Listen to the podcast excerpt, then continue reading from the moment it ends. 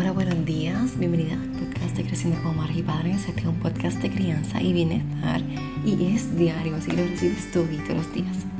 Gracias por estar aquí, gracias por permitirme entrar en tu vida un día más. Qué lindo y bendecido sábado tenemos hoy, 24 de octubre. Yo siento que hoy cumple uno de mis primos. Tengo que verificar, son muchos. antes de comenzar el sábado con este podcast, quiero que nos conectemos, que por favor te sientas cómoda, cómodo, donde más prefieras. Puedes poner un cojín debajo de tu espalda, puedes acostarte. Solamente vamos a hacer tres respiraciones. Y entonces eh, vamos a inhalar por la nariz o por la boca, como te sientes más cómoda. Y vamos a exhalar. Así que cuando estés lista, comenzamos. Inhala, llena tu vientre de aire y exhala. Nuevamente inhala.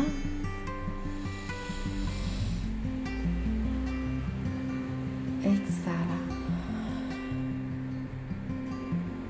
Y cuando exhales trata de que salga todo, que puedas soltar todo lo que tienes la tenso dentro de ti.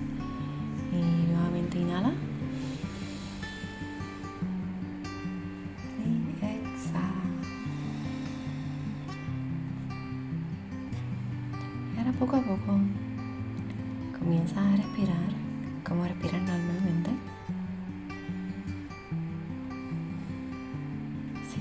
Ojos cerrados puedes ir abriéndolos. Si sientes la necesidad de tu cuerpo estirarte, mover los brazos, tu cuello, puedes así hacerlo. Es bueno conectar así a las mañanas, como que sentimos este momento de calma. Así que qué rico comenzar así este sábado y este podcast. Y bueno, como sabes, los podcasts de los sábados son una, el audio de los lives que hago los viernes. Así que hoy sábado nos toca el live, o el audio del live, que tuve con Navy Natalie de Soy una mujer como tú. Estuvimos hablando de la depresión postparto. Así es que te invito a que lo escuches, que lo compartas con todas aquellas madres y futuras madres que quieran beneficiarse de este, de este episodio. Fue uno muy bonito, desafortunadamente pues Instagram nos cortó, pero em, ella tiene mucho contenido de valor, así que síguela para que puedas beneficiarte aún más de lo que ella tiene que decir. Te envío un fuerte abrazo y que tengas un día muy muy feliz. Buenos días, qué rico este lunes 12 de octubre. Estamos conectando aquí live. Está la plataforma de Creciendo como Madres y Padres. Sabes que mi nombre es Lexa Malavé García. Y hoy es un live especial porque no es los viernes, como lo estaba haciendo. Es hoy lunes a las 10 de la mañana y porque tenemos una invitada muy especial y ella está en Japón. Ella es Navy Natalie Rivera de Soy una mujer como tú y se estará conectando con nosotros para hablar acerca del posparto y la depresión posparto. Así que es un tema que se habla muy poco y que es muy importante para las mujeres gestantes, para las madres primerizas y las no primerizas, porque es importante para, eh, para todas. Y justo el sábado se celebraba el Día de la Salud Mental, así que queda como perfecto para hablar de este tema. Navy Natalie Rivera. Ella es educadora apasionada en el área de la sexualidad, relaciones de pareja y posparto. Ella es esposa militar y madre. Tiene un bachillerato en psicología y salud mental, una maestría en consejería psicológica y certificación en psicología pre y perinatal. Así es que ella se va a estar conectando con nosotros. Su lema es una mejor vida en pareja y como madre es posible. Y lo que quiere, ¿verdad? Eh, es educar a la mujer para que pueda sentirse satisfecha a nivel espiritual, sexual y emocional. Esa es la meta de, de Natalie Rivera. Así que queremos darle un saludito eh, mientras nos vamos conectando con, con, ella a Caos de Luz. Hola, ¿cómo estás? Qué bueno que está por aquí. Aventuras Mamá PR, Jibarita Digital y mi mamá tiene superpoderes, así que bueno que están todas conectándose. La salud, envío un abrazo oxitocínico. Y aquí tengo a ella, ya Nady Natalie se, okay, se conectó, así que voy a darle aquí para que aceptar. Y pues le estaba comentando, déjame ver cuando ella se conecte. Si mi internet está bueno. Ahí está. Hola, ¿cómo estás? Bien, gracias a Dios. ¿Y tú? Bien, bien, gracias. Qué, bueno que estás por aquí. Quiero agradecerte por esta este, oportunidad de poder conectar contigo. Y sé que estás en Japón y son como las 12 de la madrugada por allá, así que gracias. No, gracias a ti por invitarme a tu espacio. Realmente es un, ¿verdad? un excelente tema el que vamos a traer hoy y que yo sé que muchas eh, se van a ver beneficiadas como nosotras hubiésemos querido ser beneficiadas en nuestro tiempo, ¿verdad? Hace, varios años atrás. Sí, pero gracias a ti. Bueno, este, no sé cómo lo haces que estás despierta a esta hora, yo no lo podría hacer, así que te lo agradezco nuevamente por estar. Son y las le 11 horas. 11 horas. 11. Okay. Este, le estaba comentando, ¿verdad? Antes de que este, entraras, tus, tus um, certificaciones y ¿verdad? tu lema y tu meta también con nosotras las mujeres. Y me encanta lo que tienes en la página porque bien empodera y uno conecta porque son experiencias tuyas y uno dice como que, wow, no soy la única que estoy pasando por esto. Así que quiero comentar eso desde el principio para que las personas que nos están escuchando sepan por qué lo estoy haciendo, ¿verdad? Porque me conecto hoy contigo también. Así que, Nady Natalie, cuéntame un poquito más sobre ti, porque ya yo dije un poquito, pero quiero saber un poquito si tú quieres este, decir algo más. Eh, pues vivo en Japón, eh, soy esposa militar desde hace ya vamos para tres años en, la milicia. Ha sido una vida llena de cambios, uno detrás del otro constante, ¿verdad? Cambios constantes.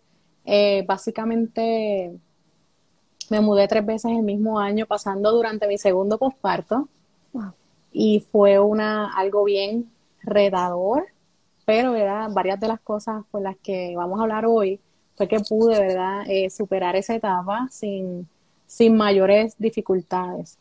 Eh, soy una mujer que ama a Dios sobre todas las cosas, me encanta ¿verdad? poder ayudar a la mujer, aún en ocasiones ni me han pagado y lo he hecho con el mismo gusto porque mi propósito es poder, ¿verdad?, incentivar la conciencia y la empatía de las personas para apoyar más a la mujer en diferentes etapas en, las que se necesita, ¿verdad?, e, ese apoyo tan, tan, valga la redundancia, tan necesario.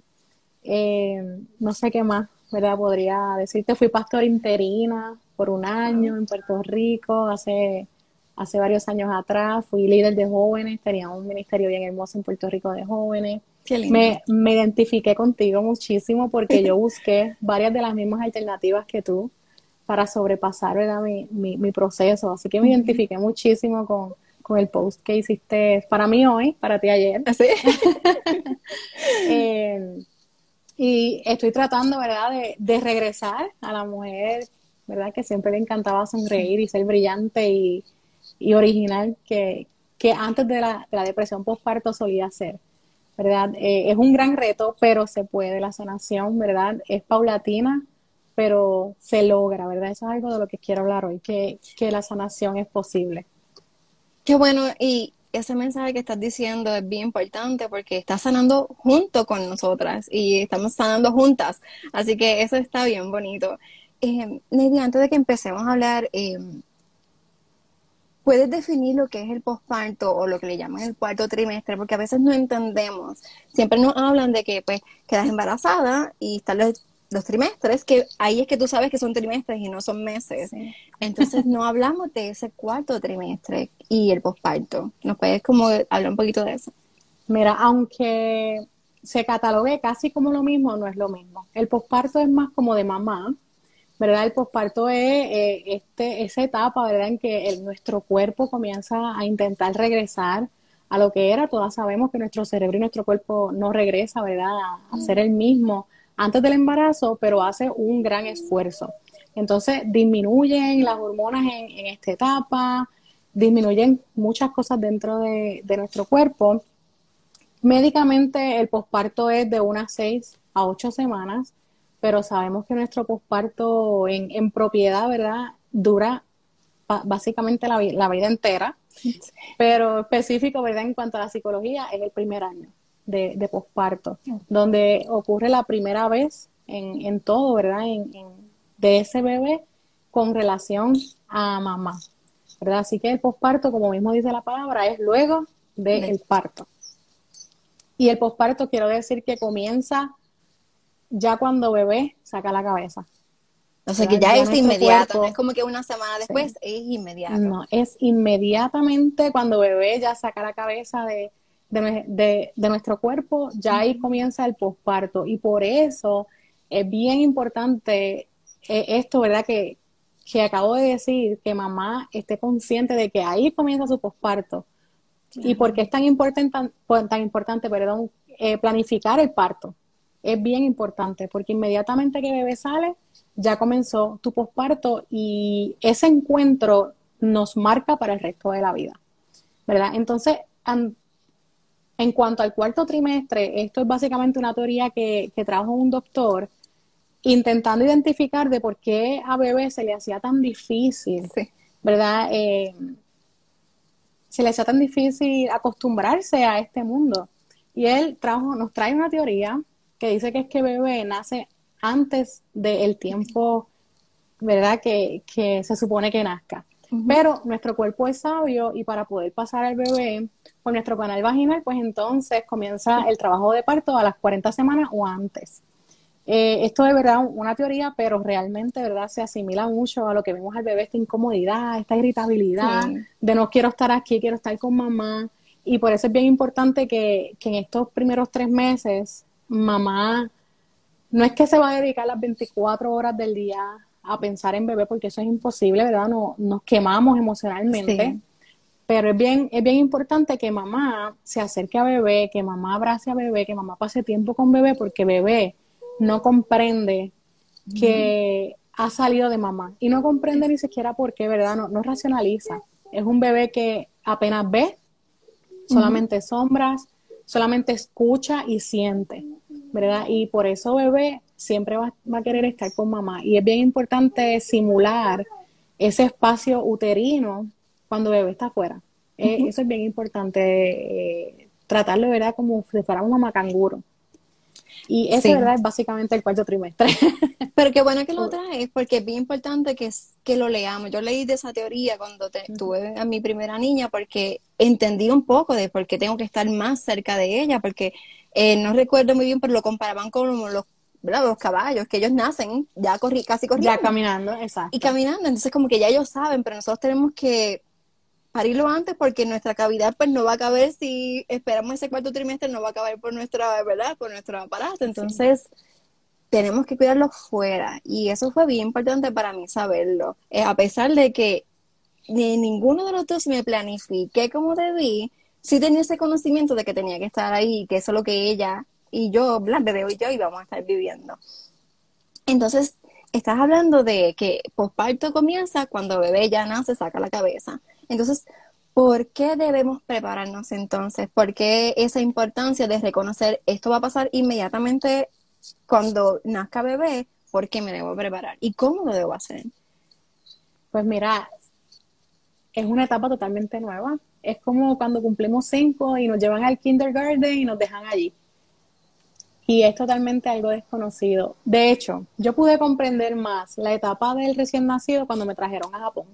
Yo no sabía el idioma, no conocía el lugar, no tenía carro, eh, no tenía todavía la licencia de conducir, no estaba consciente de mis alrededores, tenía mucho miedo, lloré los primeros meses, extrañando a mi familia, extrañando mi núcleo, ¿verdad? Y yo pude comprender ahí literalmente lo que siente un recién nacido, de, que lo sacan de, de, su intimidad con mamá, lo sacan a la luz, ya la luz le molesta porque antes estaba allí escondidito, ahora le da más frío, allí estaba con calorcito. Y ahí fue cuando yo comprendí, yo dije, wow, lo que pasa el recién nacido. Entonces yo me sentía así mismo. Es una etapa totalmente desconocida. Y es importante que, que, nos eduquemos en cuanto a lo que vamos a, a enfrentar, ¿verdad? Porque básicamente es un enfrentamiento. Sale bebé, ya lo tienes en tus brazos y ahora qué voy a hacer. ¿Y ahora qué voy a hacer? Entonces, hay muchas cosas que durante el posparto que podemos delegar que no sea el bebé, ¿verdad? Hay muchas cosas que podemos delegar alrededor de la casa, eh, muchas responsabilidades que tenemos y tenemos que aprender a identificar cuáles son todas esas responsabilidades que podemos delegar, que podemos desplazar para que entonces nuestras manos estén vacías para que bebé las llene. Y es bien importante leer sobre los procesos que pasa la mujer durante el posparto, porque el posparto no es meramente médico como te hacen creer.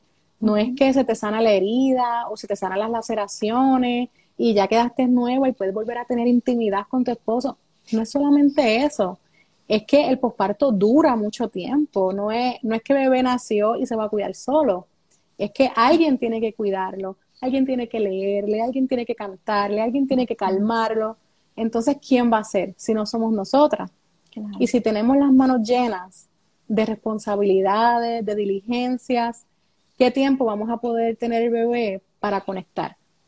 Em, algo que yo siempre digo es que, porque bebé pasa todos estos meses, ¿verdad? Dentro de, de mamá, las personas dan por sentado que ya mamá conoce a bebé.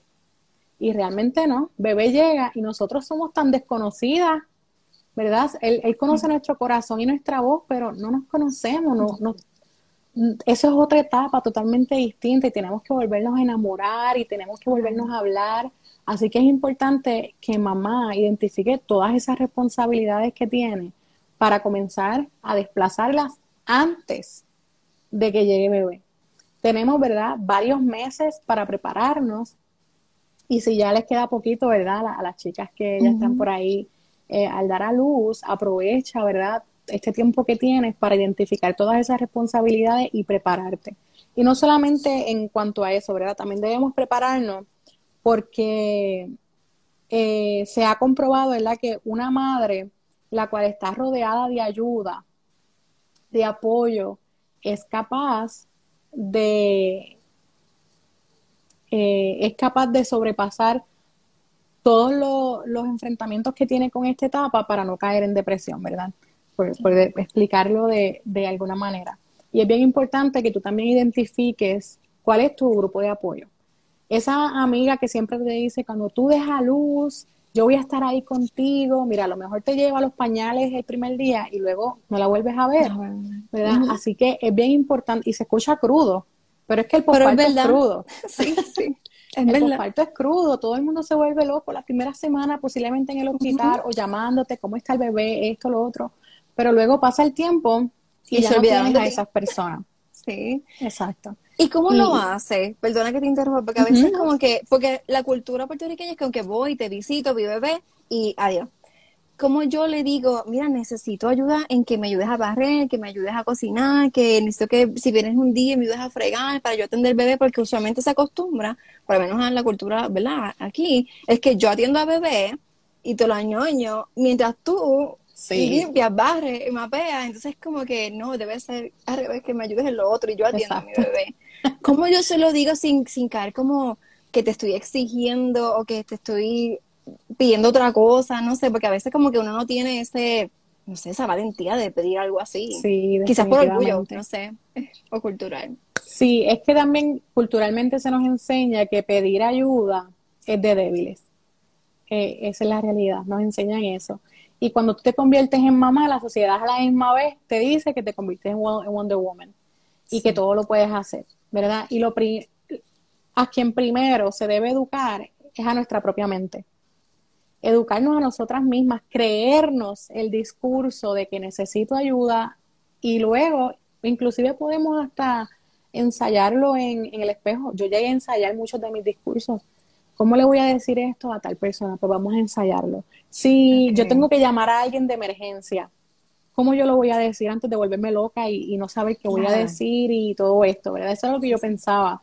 ¿Cómo yo voy a decirle a alguien que necesito ayuda? Porque ya yo había pasado por, por un posparto turbulento. de, para mi segundo posparto, pues entonces yo me preparé mucho más y uno de mis, de mi, eso era una de las cosas que yo hacía, tener un discurso conmigo mismo, una, un diálogo conmigo misma para saber cómo yo le iba a decir a las demás personas lo que yo necesitaba. Inclusive yo me, cogía el teléfono y decía, bueno, pues fulanita está, me está pasando esto, tal y tal cosa. Yo trataba de imaginarme situaciones para saber qué era lo que yo iba a decir en ese momento. Y muchas veces tuve que hacerlo. Tuve que coger el teléfono a las 3 de la mañana temblando. No, Natalie, tú ensayaste esto. Marcaba el número y decía, mamá, mami, necesito que, que tú ores por mí en este momento porque ya yo no puedo y necesito ayuda. Y, o si no, llamaba a mi hermana a las 4 de la mañana. Yo aprendí a renunciar a la culpabilidad. Y no fue algo fácil, fue algo obligatorio.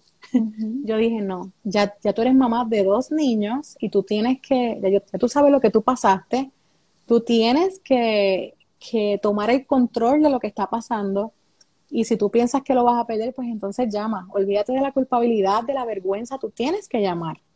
Y yo llamaba a veces en las madrugadas a mi hermana inclusive y le decía, necesito que me ayudes a dormir a mi bebé porque es que yo estoy cansada con, mi otro nene y, yo necesito que tú me ayudes. Mi esposo tiene que trabajar mañana y, ya yo lo he despertado tantas veces, no va a poder trabajar. Y entonces, eh, pues venían en busca de mi ayuda, ¿verdad? Pero con la primera persona que debemos manejar eh, o con la primera persona que debemos bregar es, con nosotras con nosotras mismas. Creernos eh, el hecho de que sí necesitamos esa ayuda, que, que no la estamos pidiendo en vano. Y entonces cuando nosotras creemos nuestro propio discurso, se nos va a hacer un poquito más fácil enfrentar a las personas. Una de las cosas que yo aprendí para mi segundo posparto fue poner un papelito bien hermoso en computadora y todo frente a la puerta de mi casa con algunas instrucciones de cómo tocar la puerta, a qué horas podían visitar, ¿verdad? Y esto es una manera indirecta de decirle a las personas, hoy no vamos a recibir visita, o no puedes tocar la puerta, o tienes que llamar antes de venir. Eh, una de las cosas que yo enseño precisamente en mis talleres eh, para planificación postparto es de algunas herramientas que yo les doy a las chicas para aprender a pedir ayuda indirectamente. Y eso es una de ellas, el hecho de poner este papelito en la puerta. Y otra es educar a la familia durante todo el embarazo. Okay. Tú, hay que escoger a ciertas personas que van a estar contigo, siempre tener a plan A y plan B, ¿verdad? De que si esta persona no, no puede llegar porque es humana, pues entonces a quién tú vas a llamar si, si esa persona no puede llegar. A, a, a quién tú le vas a pedir ayuda si esa persona no puede llegar eh, y comenzar a dialogar. Cada vez que vengan a verte y quieran sobarte la pancita, ahí mismo en ese momento tú le dices, ay, sí, ven, pues ven, dame un masajito también. Y cuando bebé nazca, yo voy a necesitar ayuda en la casa porque yo no voy a poder sola. Y posiblemente tú me conoces y yo posiblemente pierda el control en algún momento y yo te voy a necesitar. Tú vas a estar dispuesta o dispuesto a estar conmigo. Y así vamos educando en cada conversación, aprovechando las conversaciones casuales sobre el bebé para educar a la familia. A veces uno piensa que, que no, no va a funcionar, pero sí, sí funciona, si somos constantes en esto. Pero primero trabajando con nosotras, porque de otra manera, pues no, quizás no tiene el mismo efecto. Wow, me gusta mucho cómo lo dices, porque pues a mí me pasó que en el segundo, pues, yo no no supe cómo preguntarlo, como que sabía que necesitaba ayuda, porque ya tenía una niña mayor y era como que tiene cuatro años, acabo de cumplir y tengo otra bebé, ¿cómo voy a hacer? Y como que lo pedí, pero fue como que tan liviano, o sea, como que pues lo dije y no fue como un plano, algo constante y como que pues ahí se quedó. Y de momento pues sí, había días que me sentía como que abrumada, como que papá está trabajando y no, no, no puede estar conmigo, como tú dices, no lo puedo despertar por la noche porque no va a poder trabajar. Y es como que, wow, este no, no tengo un plan. Con la mayor pues fue diferente a pesar de que yo estaba en Estados Unidos. Allí tuve una ayuda, este, yo trabajaba en una clínica de salud mental para ese tiempo y ellos fueron tan maravillosos conmigo durante todo el embarazo. Ellos como que me cuidaron como si yo fuera una familia porque yo estaba en Carolina del Norte, sola con ¿verdad? mi expareja, y estaban teniendo hasta una situación este, ¿verdad? de posible separación. Y entonces ellos me cuidaron y cuando yo doy a luz, ellos me visitan al hospital y todo. Y de momento me llaman y me dicen, ya que tus, los abuelos de tu nena se fueron, porque ellos tuvieron dos semanas, nosotros tenemos un plan para ti y no tienes que co- cocinar porque Wow. nosotros te vamos a llevar comida por un mes. Y ellos Wow. mismos, ellos lo hicieron solos, yo no sabía que ellos estaban haciendo eso. Tenía un calendario y cada uno de mis compañeros me llevaba comida cada dos días, pero era comida de que eran como estos platos de lasaña así de grandes para que te dé para dos días y los que no podían cocinar o no prueba por el tiempo, sus habilidades, este me decían, ¿qué quieres de comer? Estoy en tal sitio, siempre saludable, ¿verdad? No era como que fast food Ujú. ni nada de eso. Y te lo llevo. Y era como que, wow, esta gente está brutal, porque yo por un mes no tuve que preocuparme en, en el almuerzo y comida, así, pues, el desayuno, que eso es algo como que rápido. Y de ahí aprendí como que, wow, sí, este, yo necesitaba eso porque tengo una bebé y a pesar de que no tuve tantos problemas, este, ¿verdad? Con la lactancia y todo eso, sí me estaba viviendo una situación emocional y necesitaba pues ese espacio de no pensar en qué voy a cocinar hoy. Y, y fue bien bonito, ¿verdad? Que ellos me acompañaran todo ese tiempo con, con las comidas y sí, de verdad que yo eternamente agradecida, este, no tengo mucho contacto con ellos, ¿verdad? Porque ha pasado mucho tiempo allá, pero sí, eso lo llevo muy en mi corazón porque es algo que aprendí, no solamente para hacerlo con, con otras también y, y otras situaciones que a veces uno pues dice, wow, ¿cómo estará pasándola? Déjame llevarle comida, porque quizás no sabe ni se acuerda que tiene que comer, porque a veces la vida es así, tú no te acuerdas que tienes que comer porque estás viviendo demasiadas cosas. O sea, eso lo aprendí de ellos y eso me gustó mucho.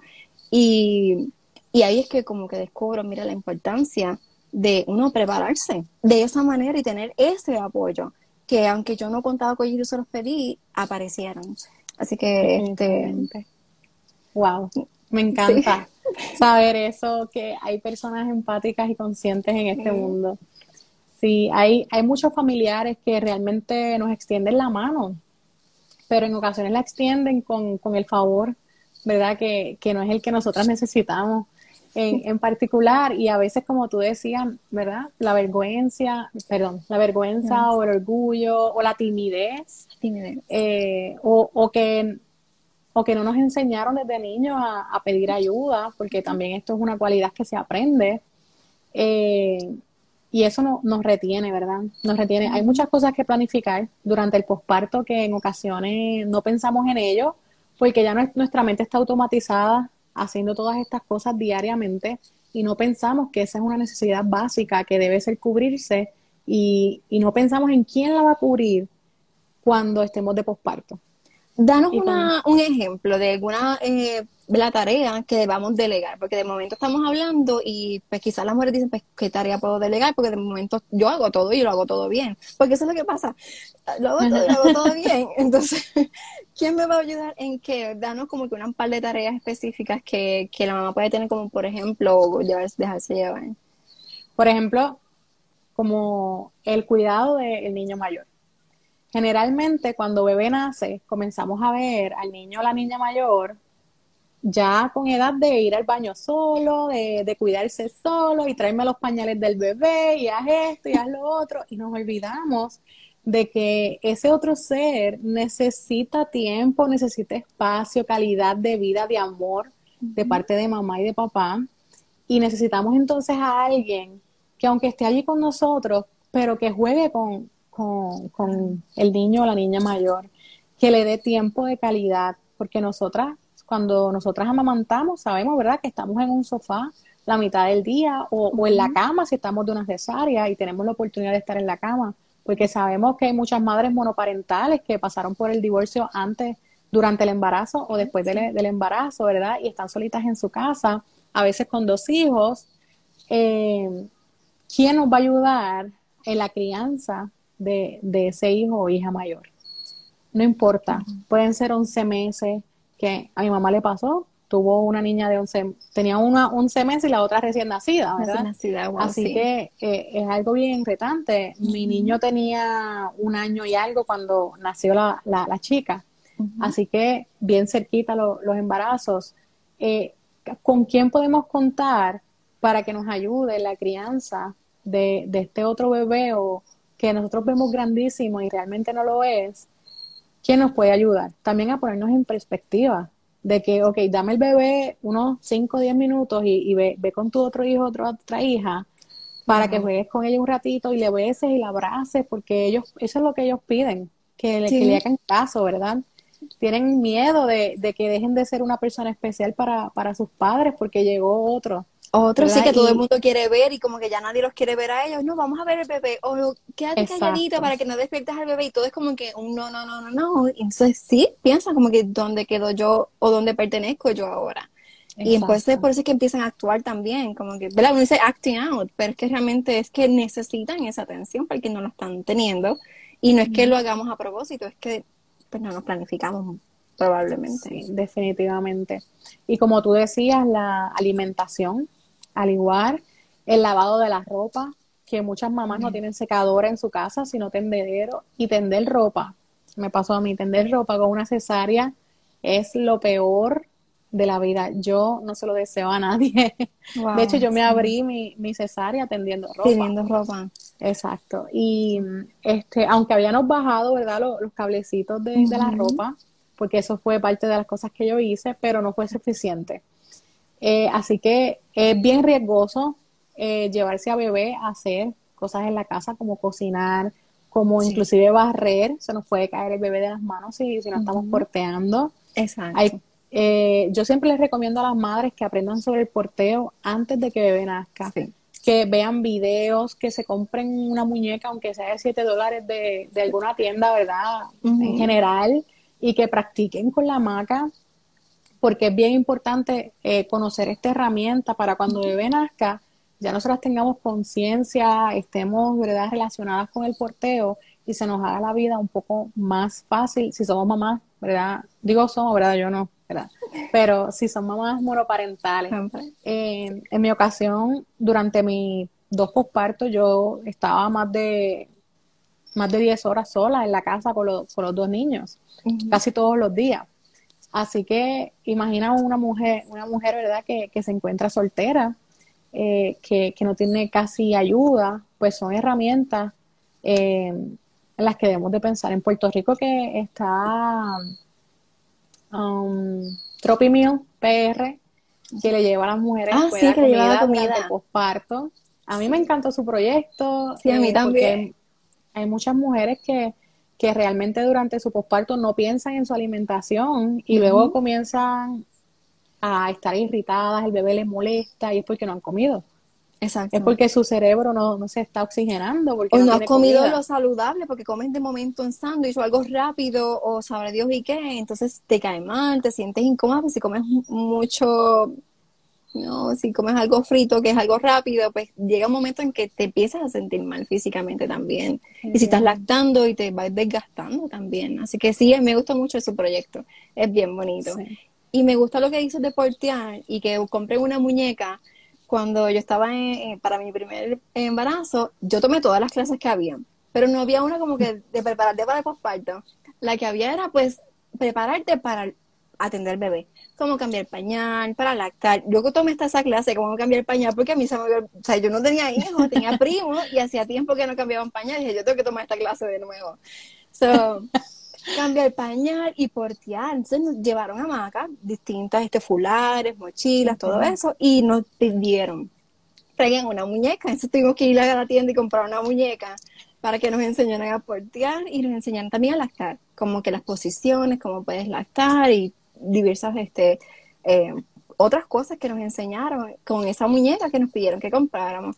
Eh, para, eran como dos clases con la muñeca. Y de verdad que fue bien interesante y bien bonito porque entonces tú sabes cómo manejar todo eso porque tú no tú no vienen, ellos no vienen con un manual de cómo cambiar el pañal ni nada de eso. Entonces tú te quedas como que, ¿qué size le pongo? que Porque hay tantos tamaños y tantas cosas y tú no sabes tienes que tomar estas clases, a pesar de que es como que a veces uno se ríe, pero las tienes que tomar porque necesitas ese, ese conocimiento.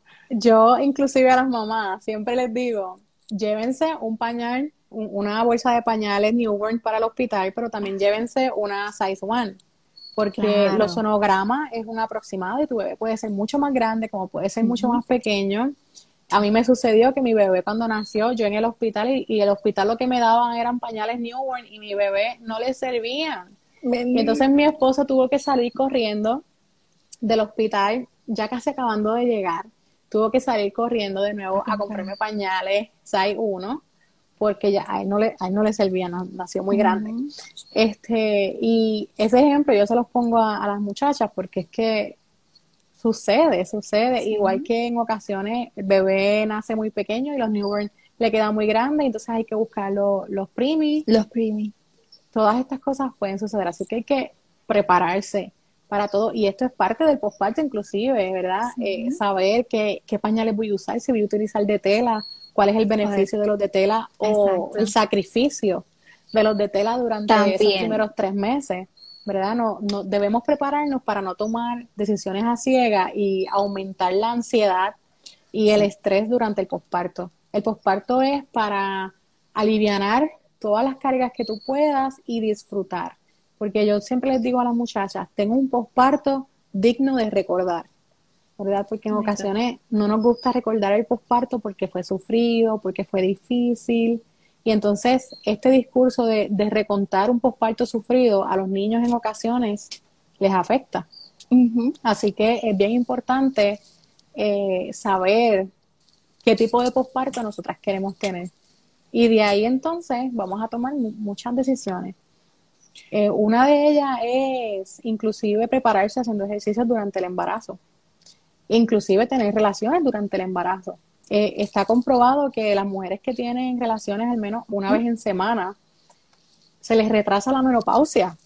Así que ah, imagínate. Ah, eso está bueno. No sí. Hay investigaciones eh, relacionadas a esto. Así que es importante, ¿verdad? Las relaciones sexuales durante el, el, el, embarazo, ¿verdad? No Porque si para que el canal se prepare. Exacto, el canal se prepare, entonces también incluso que el semen te ayuda, ¿verdad? Incluso a dilatar y todo eso, esos últimos este, días, semanas. Así que sí, yo eh, doy fe de esos beneficios, por eso de la menopausia. Es bueno saberlo porque ya tengo un montón de canas por aquí, así que quiere decir que estamos próximas a ese a esa otra etapa. Eh, de hecho, la, las endorfinas y la oxitocina nos ayudan a mantener un buen balance hormonal para sentirnos felices con nuestro embarazo. Cuando no hay contacto sexual, cuando no hay abrazos, no hay besos durante el embarazo, nuestras hormonas también disminuyen y, esto puede causar que nosotras nos sintamos eh, tristes o, un poco más down de, lo normal. Así que es bien importante que, que nosotras tengamos ese contacto con, con nuestra pareja, ¿verdad? Que, que haya ese, que busquemos, ¿verdad? Ese momento. Y si se nos hace difícil la, penetración o algo, pues entonces contacten a un sexólogo que les enseñe sobre posiciones, sobre lubricantes, sobre todas estas cosas que pueden mejorar la, la vida, ¿verdad? En, en, ese aspecto. Me gusta que lo menciones porque a pesar de que, bueno, sí va relacionado porque es empoderarnos de nuestro cuerpo. Y yo sé que este es un tema que tú también hablas porque es ese empoderamiento de nuestra sexualidad, que ha sido un tabú por tanto tiempo. Y conocernos de esa manera, de la manera pues, sexual, de que todos este, pues, somos sexuales, y esa es la verdad. Y desprendernos de eso, y más durante el embarazo, es clave para muchas otras etapas que después van a surgir. Así que es eh, conocernos, es amarnos. Y eso es lo que yo he aprendido y he empezado a conocerme este, más en este aspecto y ¿verdad? en retrospectiva diciendo, mira, sí, en mi embarazo yo me cuidé, yo empecé a conocer otras cosas que no conocía. Y, me alegra mucho de que estés hablando de ese tema porque es bien importante. Y ahora con todo esto que estamos viviendo eh, a nivel femenino, es importante que sepamos que es importante que te conozcas todas tus áreas de tu cuerpo y, la sexualidad es, es buena, no es mala, como se nos ha hecho creer y, y, es importante, ¿verdad? Incluso para el embarazo, a pesar de que uno piensa, no, yo no quiero porque voy a lastimar al bebé, no, no vas a lastimar al bebé, si tienes dudas, ve donde un experto y edúcate, porque esa es la cuestión, no te quedes con el mito ve y edúcate, porque hay muchas como tú que se están educándonos acerca de, la sexualidad, así que eso es muy bonito. Sí, definitivamente. De hecho, dialogar las expectativas, ¿verdad?, del posparto en cuanto a la sexualidad, porque vemos muchas personas que se están divorciando durante el posparto y, es que es retante, ¿verdad?, para la pareja. Eh, es un poco cuesta arriba tener esta intimidad, pero hay manera, hay manera de, de hacerlo. Solamente es buscar esa educación, esa dirección, planificar y bajar nuestras expectativas, porque tenemos expectativas demasiado altas que en ocasiones la sociedad es la que nos ha impuesto esto y disminuir un poco nuestras expectativas sobre nuestra funcionalidad durante el posparto en, en cuanto a lo cotidiano, no como madres, no como, como personas que somos capaces de dar el amor, cuidado y cariño, sino con, con lo que respecta a la labor hogareña, ¿verdad? De, de, del cuidado de la casa, diligencias, todas estas cosas. Entonces quería comentarte o preguntarte, entonces esta parte del posparto no es solamente algo de mamá, es algo también que debe incluir si tenemos a papá, ¿verdad? La pareja, sea que sea la pareja, este, incluida para que entonces esas expectativas bajen, porque quizás cuando hablo de expectativas es también los dos, que bajemos la expectativa ambos, tanto el, mamá como la pareja. En, eh, las personas confunden lo que es el posparto de la crianza, ¿verdad? Lo que es el posparto y la crianza. En, en esto que te, te, voy a decir ahora, que las decisiones de bebé las, las toma mamá y papá. Nadie tiene que inmiscuirse, ¿verdad?, en esas decisiones específicas de mamá y bebé. Pero esto no significa que porque la familia no pueda tomar decisiones sobre el bebé, no significa que no puedan acompañar a mamá durante el posparto de que no puedan ir a la casa a visitar, de que no puedan hacerle algún favor o ayudarla eh, a hacer algo directo sobre, sobre el bebé. Entonces, la crianza es una cosa, pero el acompañamiento posparto es totalmente otra, diferente. Y las personas tienden a, a, confundir esto, de que si yo no puedo tomar decisiones sobre el bebé, pues entonces, ¿para qué te voy a acompañar en el posparto? o, los abuelitos, ¿verdad? Que en ocasiones son los que son los que dicen, ¿verdad? Estas cosas, no, si ya yo parí no sé ni cuántos muchachos antes que tú, que no voy a saber yo, y yo, no, es que es, son cosas distintas. Acompáñame, acompáñame a criar, pero yo soy quien voy a tomar las decisiones. Claro. Y, y ¿verdad? La sociedad como que quiere tomar eh, parte en todo. Sí, sí. Y eso que dice es importante porque, claro, voy a criar yo y tomar decisiones, pero necesito la comunidad, necesito la tribu, necesito esa ayuda que de pronto hemos visto que con los años se ha ido perdiendo porque antes vivíamos todos juntos y lo digo todos juntos porque en mi casa pasó, que mami vivía cerca de mis tías y todas ayudaron a criarnos. Entonces, y mami ayudó a criar a sus sobrinos y era como que todos juntos ahí, pero entonces ahora mi generación todos nos separamos.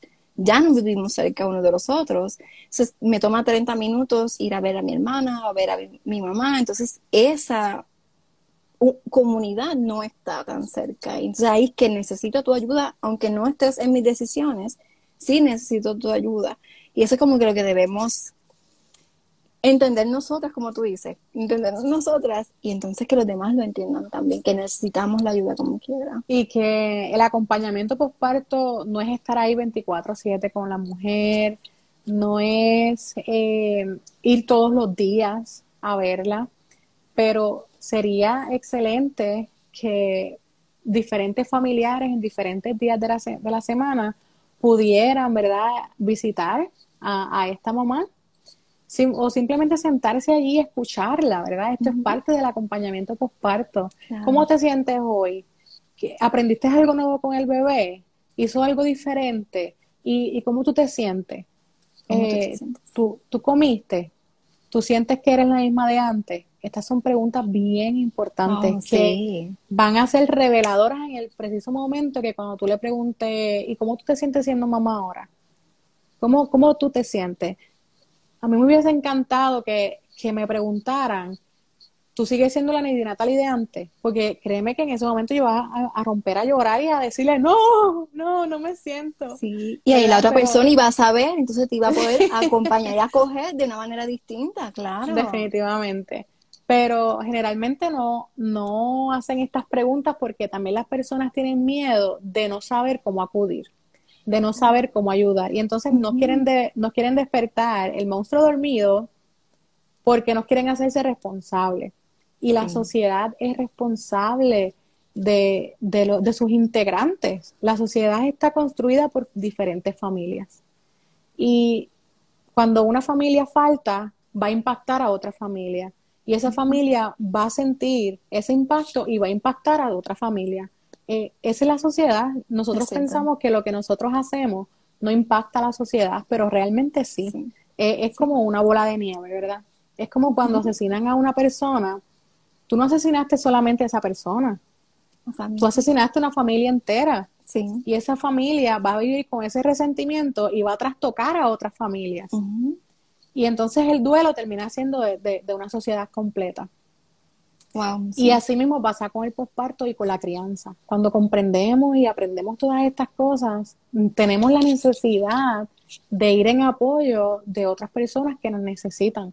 Yo siempre le ofrezco mi ayuda, pero si, si yo más de cinco veces insisto, insisto, ok, yo digo, pues no, no voy a ser problemática. Pues entonces me voy a quedar aquí. Si yo he insistido, insistido, insistido y no me ha permitido entrar, pues entonces pues no entro.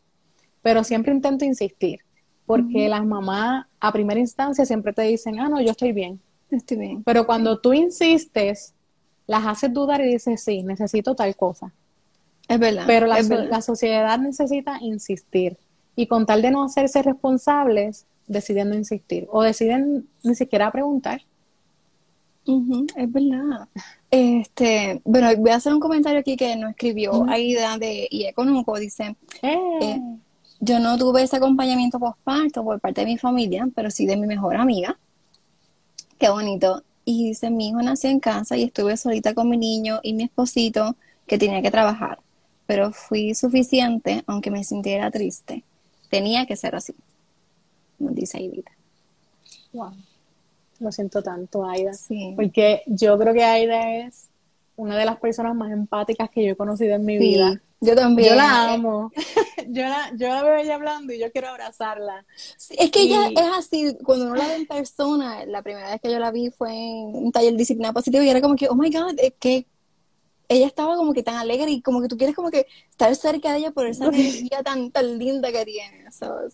yo, yo creo que es que también el posparto nos, nos enseña a ser empáticos con, otras personas, a, reconocer las necesidades en otras personas según las que nosotras eh, sufrimos, ¿verdad? Y, y ese, por eso yo, una de mis palabras favoritas es conciencia, porque es, es una palabra mágica.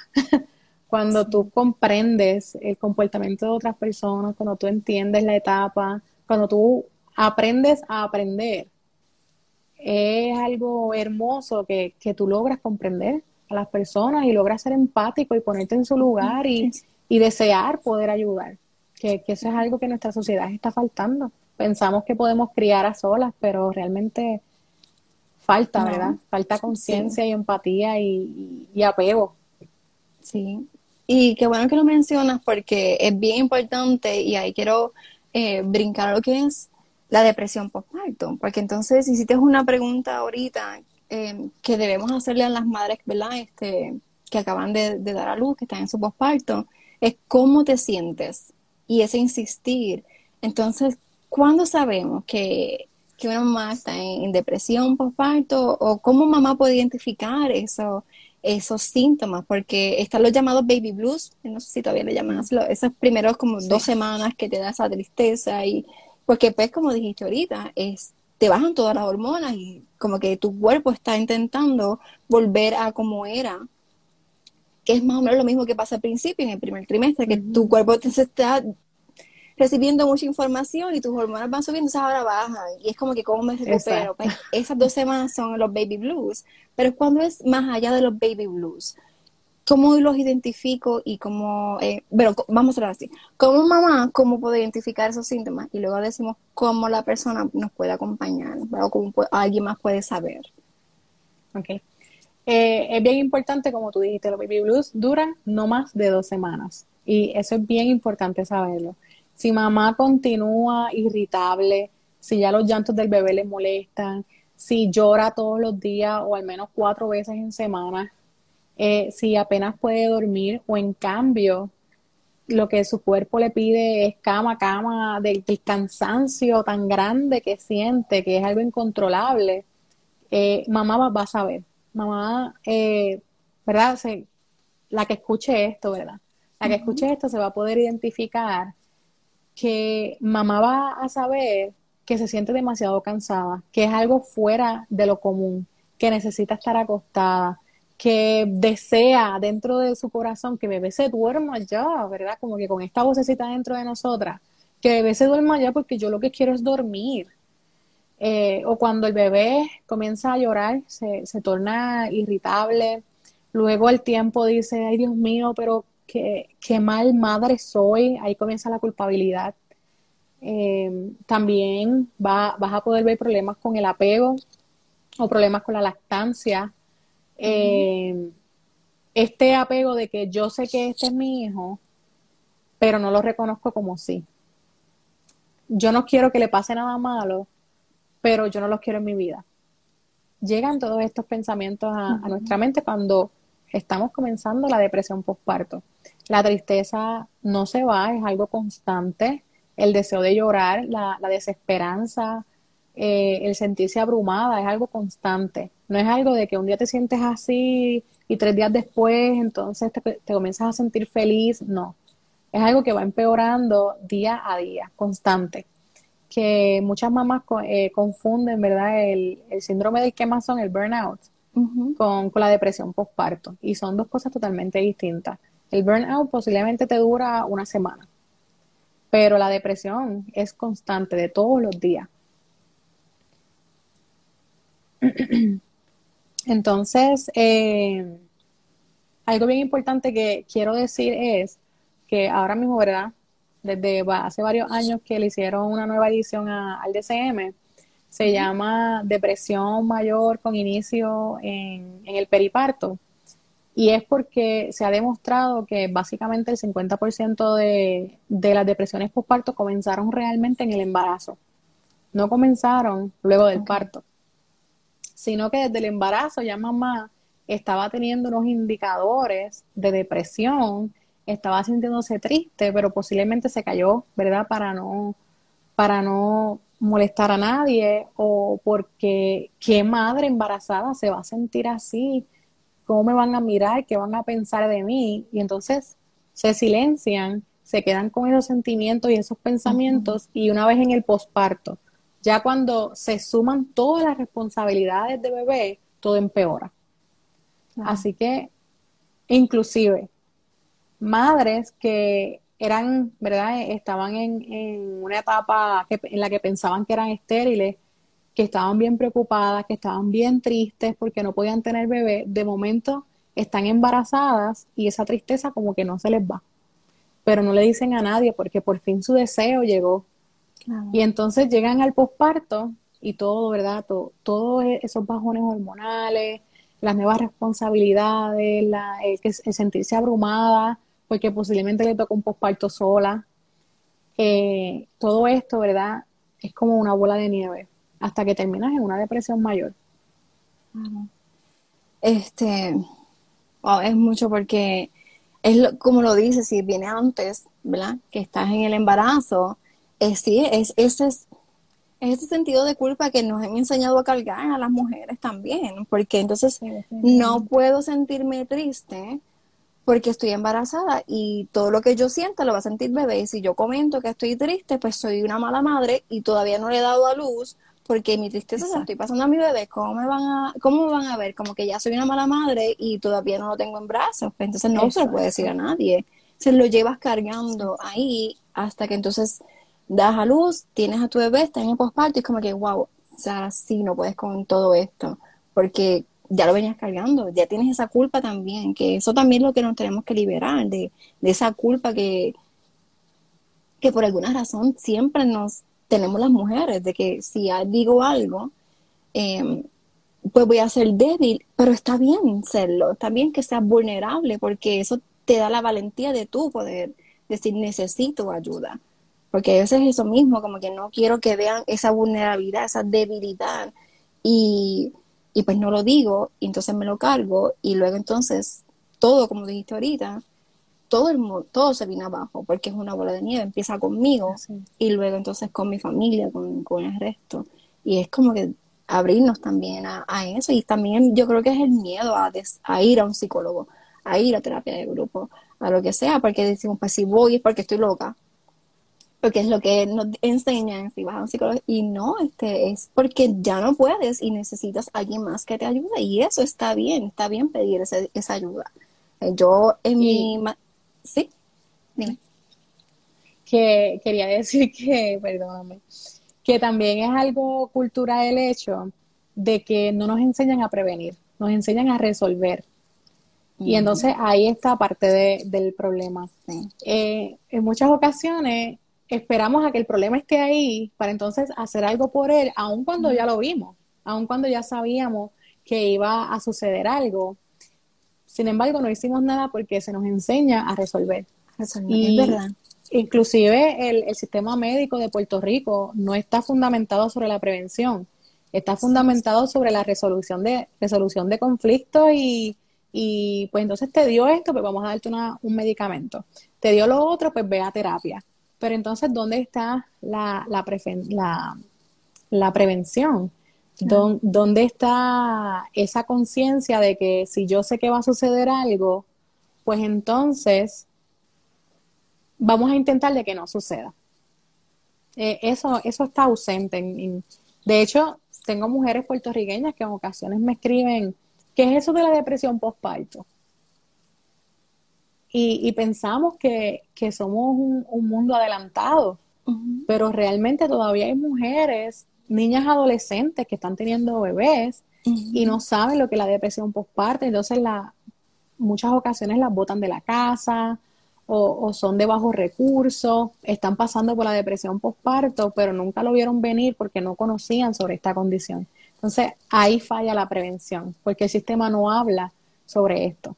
Es que a mí nunca me hablaron en Puerto Rico. O sea, yo tuve, tengo dos comparadas, una que tuve en Estados Unidos y una aquí. Y aquí nunca el doctor me dijo, ¿sabes? La, de la depresión postparto, nunca me dijo nada. Incluso yo no, ¿sabes? No me dijo, tienes la cita postparto para esta fecha, como que ya la tienes planificada. Es como que, ya, ok, te a luz y, bueno, vienes cuando te acuerdes.